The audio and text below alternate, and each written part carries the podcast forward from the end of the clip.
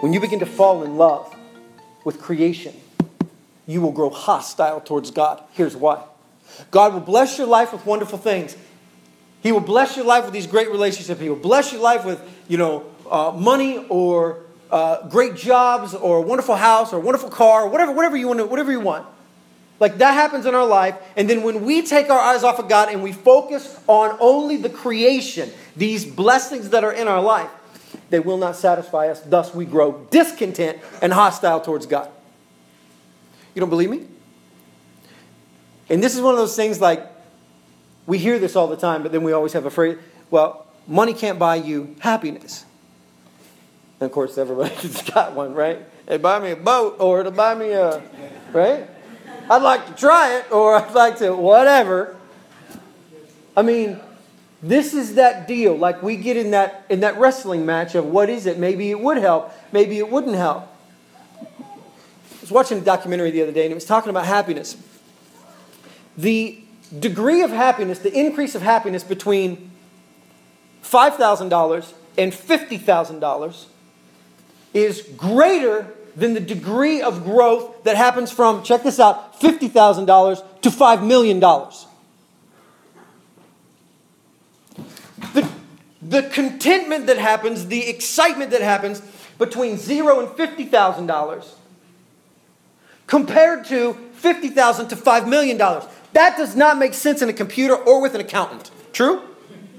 Or even in your heads. You're like, well, I'd like to try it. This is what we do. We go back to this place. Well, but yeah, but here's the let me here's the proof. You're already discontent with what you have. The fact that you had a reply to that suggests you're discontent with what you already have. How in the world could more make it better? It won't make it better. You're already discontent. Thus, we become hostile towards God. We have forgotten the Creator, traded Him in for the creation. Thus, we're frustrated. It's wired into the system. Paul moves on. Let me get there. Colossians, if you get your Bibles with you. Colossians one. That's verse twenty-one. Once you were alienated from God and were enemies in your mind because of your evil behavior, but now He has reconciled you by Christ's physical body through the death, through death to present you holy in His sight without blemish and free from accusation. Here's where we get in trouble. All right, you ready? The next verse, next word, next word in the passage. Verse twenty-three. If. Uh, let's back up. Let's back up. But now He has reconciled you by Christ's physical body through death to present you holy in His sight, without blemish and free from accusation, if. If. Mm, I love it. I can see it on your faces. I can see it on your... Here's what happens. If you've been in church for very long whatsoever, you just took issue with this word, if. Wait a minute, Jared. That sounds like... that if I don't do what Paul says next, I might lose my salvation. If. And I know I can't lose my salvation because Brother Jim told me I couldn't a long time ago. Because Reverend Coakley said so. Because Padre Bycroft said it one time. Because Reverend Ellis, those two don't even work, do they?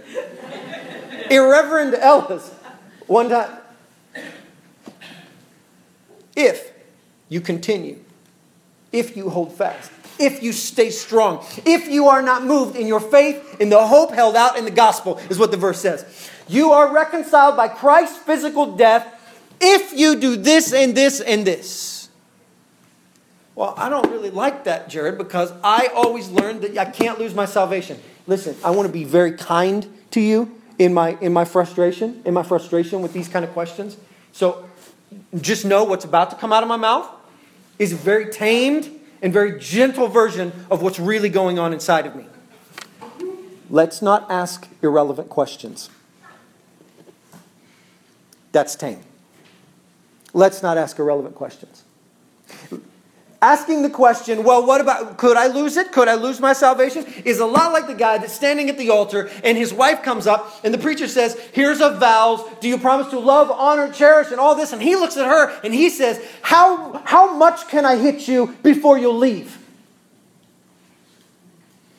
Just a little slap is okay and we can stay married? How about a little deception? Can I keep a little deception in there for you? How much deception is too much deception before you'll walk out?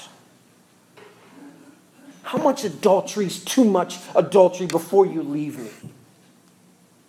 Listen, if you're standing at the altar in the middle of a wedding ceremony asking questions like that, then you don't understand what you're doing. If we come to Christ with questions on how little do I have to do before you'll toss me to hell? Maybe we're not even in this thing. You know what I mean? Maybe we're just trying to like get an insurance policy. It's because I don't want to burn because I don't like it when it's hot. Paul says, you are required to do nothing for your salvation except hold fast to the faith, the hope extended in the gospel. Let me read you what these words mean. Persist. This word continue. Persist, tarry, remain, or stay. The word established, foundation, to lay the groundwork or grounded, firm, sitting, seated, steadfast. Rosa Parks, I threw that one in. Securely positioned, not moving off course. With me? Like I ain't getting up. This is what we always say around here. People come in and they say, I'm really struggling. I'm really trying to stay on the road. But like, I'm a disaster and I'm messed up and I'm still drunk from yesterday and I got problems. And our deal is always, and I've heard the elders say this over and over, keep coming back. I don't care how twisted up. I don't care what you smell like, what you look like. Keep coming back. Why? Get in your seat and do not move. Stay put. Eventually, something will change. Eventually something will change. Just keep coming. If you show up here and it's just a roll of the dice, I'm going to give this one shot and it doesn't work, that's not the plan. That's not going to work. You show up and you stick. Yeah, but I'm not doing very good and I feel like a giant disappointment. Okay, you can deal with that when you get home. Be here, you know? Like get to church and just be here. Yeah, but I feel like I'm just, I'm, I'm just... I'm just a disaster and it's just so disrespectful to God the way I'm living my life and then coming to church. Listen, you're disrespecting God one way or the other. You may as well do it at church. All right? Show up, okay? Eventually something will change or eventually we'll kick you out. Okay, that's... Just keep... Just be here. Just keep coming here. That's the thing that we have to work on. All right? So let me let me tell you this. Um... I want to talk about this little word if for just a minute. Just a little side note. Just we need to kind of sweep the corners a little bit. I don't care what preacher has told you what, whether it's me or anybody else, in the history of your spirituality or the history of your walk with Christ. If you just grabbed a hold of the cup that they poured for you and slammed it back and didn't ask a question, didn't do research, didn't pray about it, didn't pick up your Bible to double check and make sure he's right, if you didn't do that, uh, not smart. Here's an example. I make these green smoothies at my house. Two zucchini, one apple, half a cucumber, uh, a stick of celery, and a little cup of uh, ice and water, and then a little brown sugar. Okay, put it in the blender till it's just pureed, and then like this. So every day I make one of these green smoothies. So when my girls get up, I pour them some green smoothie and I hand it over to them. Here's what happens. Here's what happens. At first, they're looking at me like, like it's like it's green.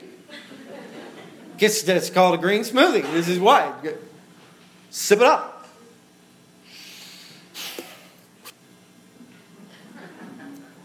They're like, hey, that's not bad. No, it's not bad. Okay. Some days it's not as good as the day before. Hey, this needs more brown sugar. If we put more brown sugar in it, this is going to, we may as well just make a brown sugar smoothie and forget the rest of it. All right? This is this is what this is. Oh yeah, and spinach. Spinach is the other one. Handful of spinach. Um, and so I make them do it. You know why? Because I'm their dad. Because I pay the bills. I'm the boss. I'm in charge. They're not big enough to revolt. So we're drinking green smoothies. Now, I'm not your father. So as I as I take this stuff and I put it together, and I set it out there in front of you, I'm not your spiritual daddy. So for you to just take it and throw it back and never ask a question, that's terrible. Like, you've got to ask questions. Like, if you don't challenge me on some level, like, I don't agree with that. I don't think I like that. You know, it's not good. I don't appreciate that. That green smoothie you made on Sunday uh, the other day, no, not good. I don't want you serving that up anymore. I think it's wrong. You should, uh, never put celery in a drink. It's terrible. Like, it's, I don't, I don't want, there's responsibility on your end. Here's, here's why. My wife, we have a different relationship than me and my kids. So I pour her up a little bit of green smoothie and I set it in front of her and she's like, what's in it? What is it?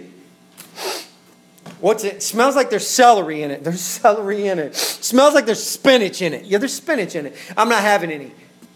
Well, it's good for you. I'm not having any.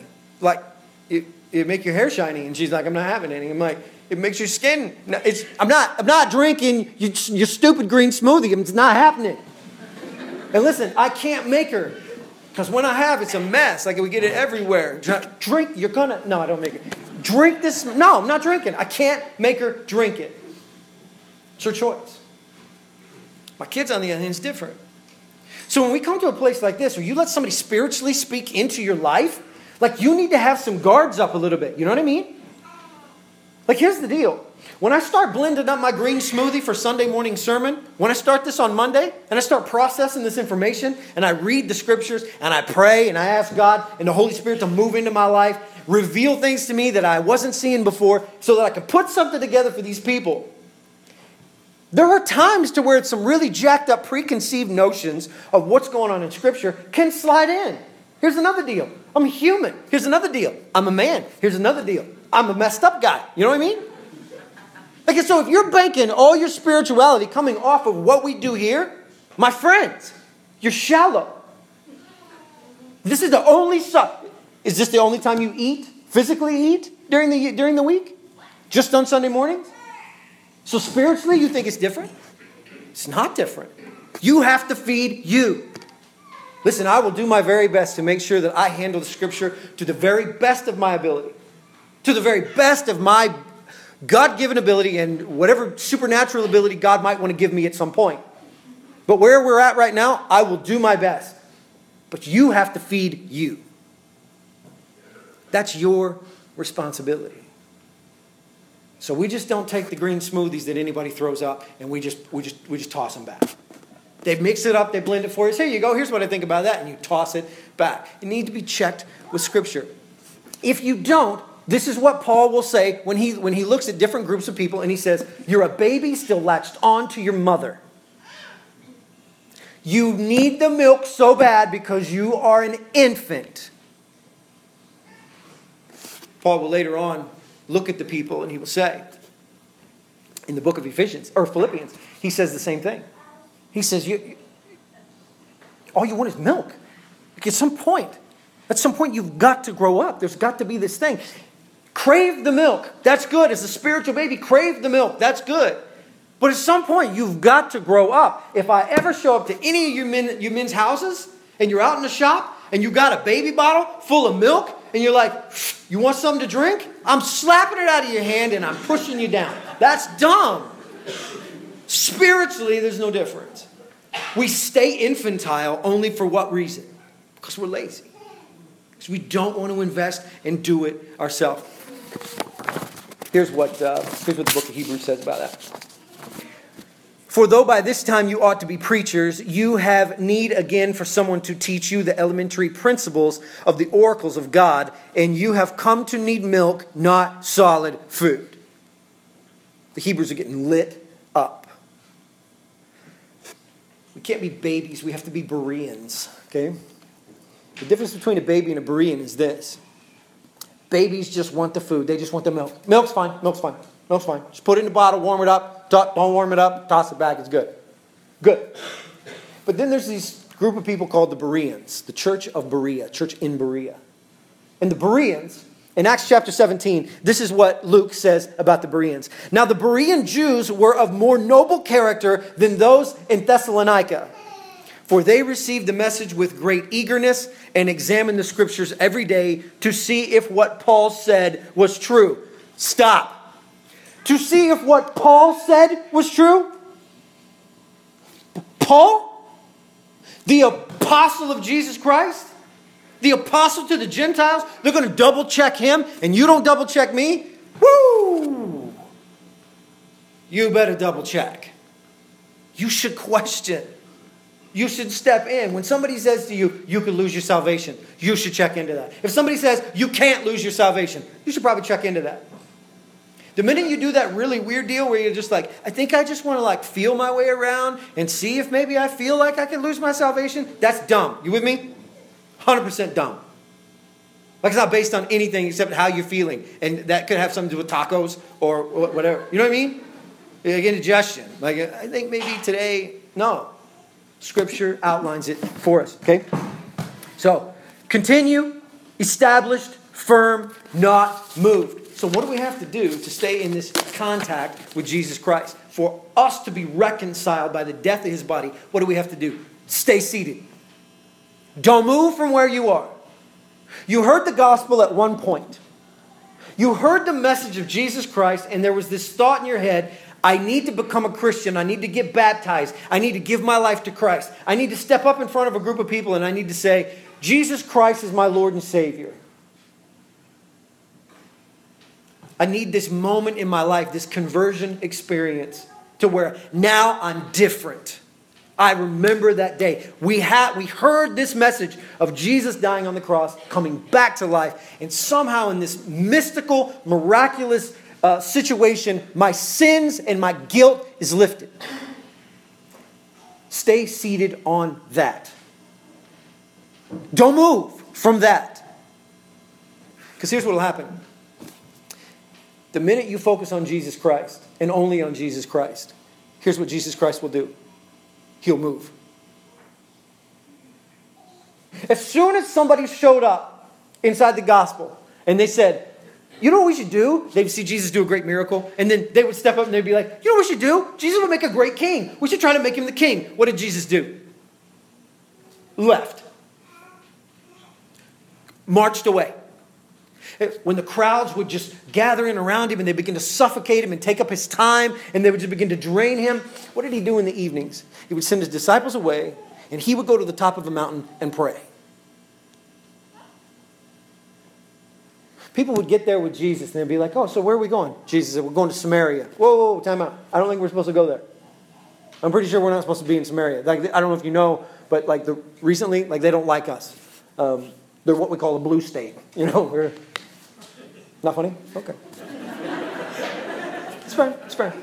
Too early. I know, too early. Sorry. It's all right. It's all right. Red state? Is that better? Anyway, they don't go there. They don't go there. Why? Because we don't go there.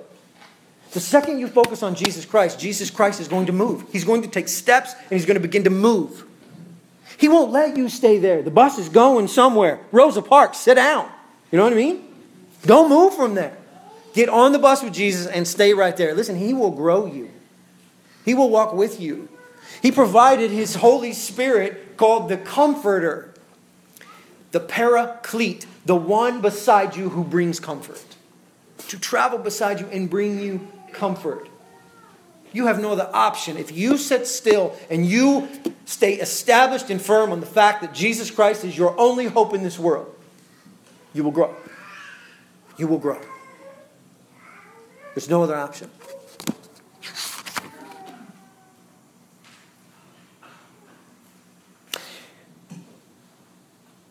Verse twenty-three. This gospel that you heard and that has now been proclaimed to every creature under heaven, and of which I, Paul, have become a servant. So Paul is telling them, don't focus on creation, focus on the Creator. You once were alienated, now you're not. You're reconciled. If you want to continue to move forward with Christ and you want to keep that status to where you and Jesus are existing in a completely different realm and here, stay firm, stay established. This gospel message is what I am about, and I have become its servant. Here's the subtlety that just happened. It just went right underneath your nose, and if and you don't spot it, because if I'm Paul, this is the way I'm going to say it. I'm the Apostle Paul, and I, I serve the gospel. And you Colossians think you graduated Christianity already? You need to rethink that.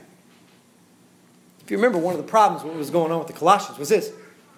They had gotten this idea in their mind that maybe they didn't need to move forward anymore with just Jesus. They could do some other stuff too. Like maybe there were some other things that they could involve in their worship.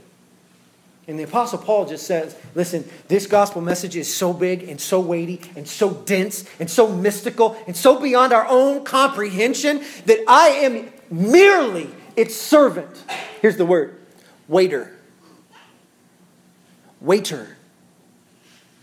I am bussing the tables of Jesus' kingdom. The Apostle Paul is bussing tables in the kingdom of heaven. He's telling the Colossians just with just subtle words. There's more of that. If you're not moving forward in Christ, it's not Christ's fault. You need to dig in. You need to get yourself back in your chair. You need to sit down. You need to pay attention. You need to listen to what Christ is saying to you. I am a servant. Another word picture that comes up when you look at the word servant is I'm the one kicking up dust for the kingdom. You ever been into a restaurant and the place was so busy and it was it was bustling so much that by the time your waiter or your waitress got to you, like uh, like their hair is just like blown over sideways and they've got this smile and they're like, "Hi, welcome to Denny's. Can I help you?" I... Have you seen this thing unfold? And like they're so like in a hurry like this that that you can't even like pay attention. Like you feel like you're rushed now. Like, can I get you something? Can I, you want water? You want something? Oh, listen, I'm going to bring you something. I'm in a hurry. Okay, the pancakes are fine. You know, like whatever. Paul is looking at them running by in a in a streak, just a streak, a speed of light flying by the Colossians and saying, listen, I am merely a servant. I barely have time to talk to you. I've got to get back to work. And that's the beauty of what Paul's saying. You see this imagery of being a servant. He did not create that himself. The ministry of Jesus Christ, when Jesus showed up, that's exactly what Jesus did. Philippians says it like this. He being in the very nature of God. The very nature of God. He is God, being God, being the very nature of God.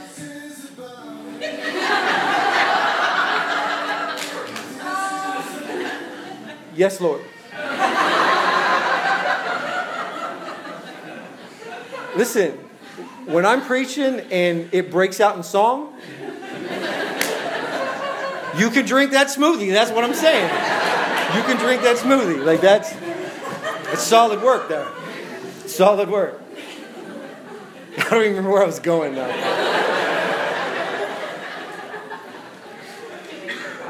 What did I say? Oh, yeah, yeah, yeah. Thank you. Paying attention. That's good. Jesus, being the very nature of God, takes on human form and comes to earth. And it says it like this. Becoming in the very nature a servant, a human servant. That Jesus came in that fashion from being God in all the glories of being in the presence of his Father comes here to be a servant. A servant, a servant to who? Us. There's this moment that unfolds in the book of Mark. James and John, these two, these two brothers, they come and they pull Jesus aside. And this is like some of those, like, like I have a word for this, but I won't say it here. Like it's a, like these guys are being really, real big doorknobs. Okay, so they bring Jesus over to the side, and this is what they say: Jesus, uh, we got a question for you, and whatever we ask you, we want you to say yes. That's exactly what they say. Jesus, listen, we, me, me and my brother, we got a question, and whatever we ask, we need you to say yes. Say yes. Like, you know, who does that? Third graders. Mom, I got a question to ask you. Just please say yes. Can I go to my friend's house? No. I said say yes. So, James and John says, Jesus, listen, we got a question to ask you, and we just need you to say yes. It's like, okay, go ahead with your question. He's like, when we get to heaven, can I sit on your right? And John's like, and I sit on your left? And Jesus says, can you drink the drink that I'm going to drink? Can you, can you be baptized in the baptism that I'm going to be baptized in? Uh-huh. We think so, you know. And he says, most certainly you will. You most certainly will. You will drink that same cup as me. And you will be baptized in the same baptism as me. In reference to death. And he said, but who sits on my right and who sits on my left has got nothing to do with me. Those places are already reserved for people who are prepared for those seats. But if you want to be great here, be a servant. That's Jesus' words. If you want to be great, be a servant.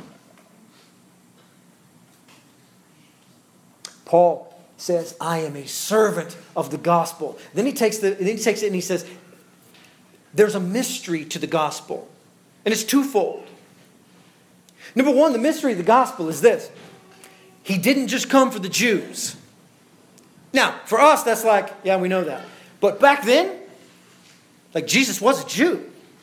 And so for Jesus to come for the Jews, like, that's a big deal. Like, this is our guy. We've been waiting for him for forever. And now he's here. But for the Gentiles, it was kind of like, well, we, were, we just really hope he's nice and he doesn't kill us all. And like, that's really all we got to go on. We just hope maybe he'll accept us. But then he comes, and it's for everybody. And then Paul talks about, here's the mystery of it all. He came for the Gentiles too. Paul, one of the greatest Jewish minds to ever live, is now apostle to the Gentiles. That's mystery number one. The second mystery is this. How in the world can you serve and love people? Second part is this. Look at this verse.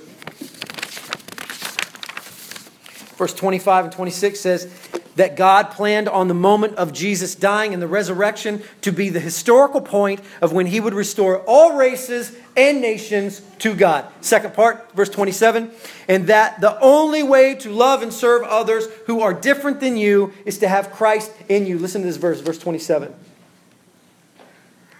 To them God has spoken to make known among the Gentiles the glorious riches of this mystery, which is Christ in you, the hope of glory. The mystery of the gospel is this: Christ in you. What are the, what are the seven top jobs, the seven jobs of two thousand sixteen with the highest turnover rate? I know the answer. I will go ahead and read them to you. Retail, food service, I T guys, nursing, childcare, hospitality, and sales. Those are the top, the top turnover rate jobs of two thousand sixteen. More turnover rate in those seven jobs than any other job. What do all those jobs have in common? Serving. Serving. What else? You, what do you say? You say people? People. People. How in the world can you work for a nonprofit and get burned out? Don't you just love helping people? Have you tried helping people? Have you spent any time trying to help people? They're like, here, I'd really like to help you. You get done, you go home, bang your face on the wall. Yeah. Oh, yeah. Like, why? But here's the miracle.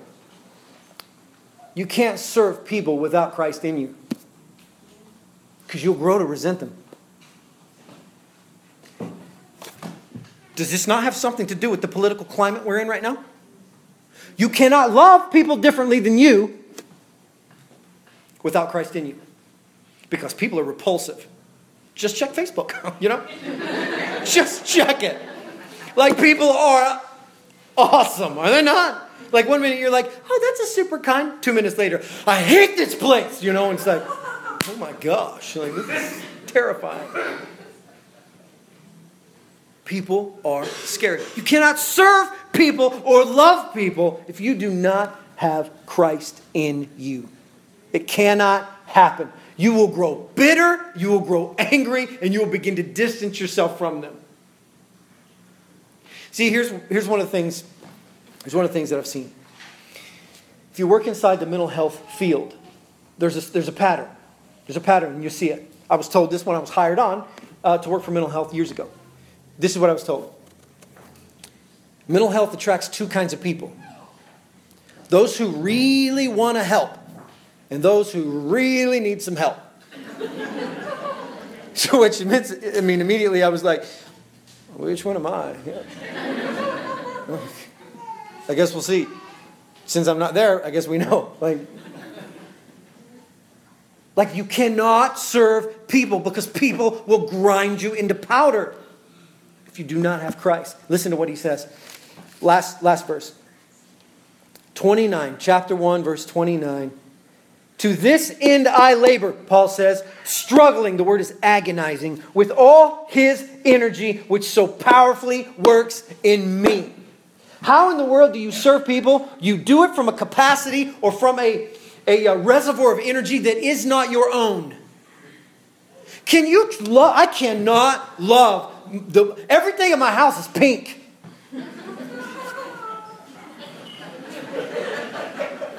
All of it. And it's got dresses and there's shoes and there's sp- spiral notebooks and colored markers and crap. Everywhere. Girl, there's girl stuff everywhere at my house. Everywhere. And I, I, I, I want to be a strong masculine man, but I'm getting sucked in, you know? Get, getting sucked in, like salmon-colored shirts and stuff. You know, like, it's not pink, really. You know, that's the... How in the world can you stay married without Christ in you? How in the world can you love a prodigal son or a prodigal daughter without Christ in you? How can you love your brothers or your sisters, I mean real brothers and sisters, without Christ in you? Or your mother-in-law or your father-in-law without Christ in you? Or your friends or your enemies without Christ in you? You have no other option. If Christ is not in you, you have nothing to give. And Paul says, I agonize in my servitude to the world and for the gospel of Jesus Christ with all the energy that Christ has given me, not of my own. Here's why. Here's why this is important. Because at the end of the day, when Paul decides he wants to lay his head down on his pillow, he's not exhausted. He's poured energy out from somewhere else, a supernatural contact that he has made with Jesus Christ. And God has supplied him the energy he needs to love people. Listen, if you mean to tell me that Scripture has no relevance in our world whatsoever, just try to live in this world without this. Because I promise you this, if the world would pick up on this principle alone, I will love the people around me from the capacity of Jesus Christ. The world would not look like it looks right now. It wouldn't. It wouldn't be so full of hate. I'm okay. I'm okay with being, I'm okay with us being different. I'm okay with our country being fifty over here and fifty over here. Like that, I'm okay with that. Like that's kind of the way things are made. But listen, when that moves into the realm of love and spirituality and sacrifice and servitude, we've screwed it up something fierce. Because look, if we can't look at somebody on the other side of that deal who has a completely different view than us and love them and respect them, say nice things to them, move that thing out of the way so you can have a friendship. Listen, then we don't understand what the love of Christ is, and we don't understand what that energy that Paul's talking about is. Here's my challenge as we close. In all your relationships, in all of your Facebook uh, posts, in, on your Twitter feed, okay, in your Snapchat, in your conversations at the coffee house, in your marriage, in the raising of your children, in your friendships. Listen, if there, there is nothing inside of those deals that is worth messing up the love that you can give to somebody else in Jesus Christ. So if something comes up and that's in the way, and you don't like my political stance, or you don't like my view on whatever, and this is in the way between me and you, look, we can move it. Move it. We don't have to agree for us to love each other, do we? Most certainly not. We're most certainly not. We can love each other and completely disagree. Because our love is our love is based on something else. Our love comes from God, from a perfect place. So in all those relationships, in all those encounters that we have, Listen, connect with people and love them from the energy, from the capacity that Christ has given you. The word is energy. That's the word that Paul uses there, and the word is energy. He's offering us an, an ability, a supernatural ability to love the people around us. What's your situation? You got somebody who's just bogging down your life? They're just bogging it down? It's a relationship that's busted and it's a thorn in your side? Look, you need this. You need the energy of Jesus Christ. Because that's the only way you can survive this place. That's it. That's it. Let's pray and we will break out of here. Love you, appreciate you. Thanks for drinking the green smoothie, even if the texture is gnarly. All right? So let's pray.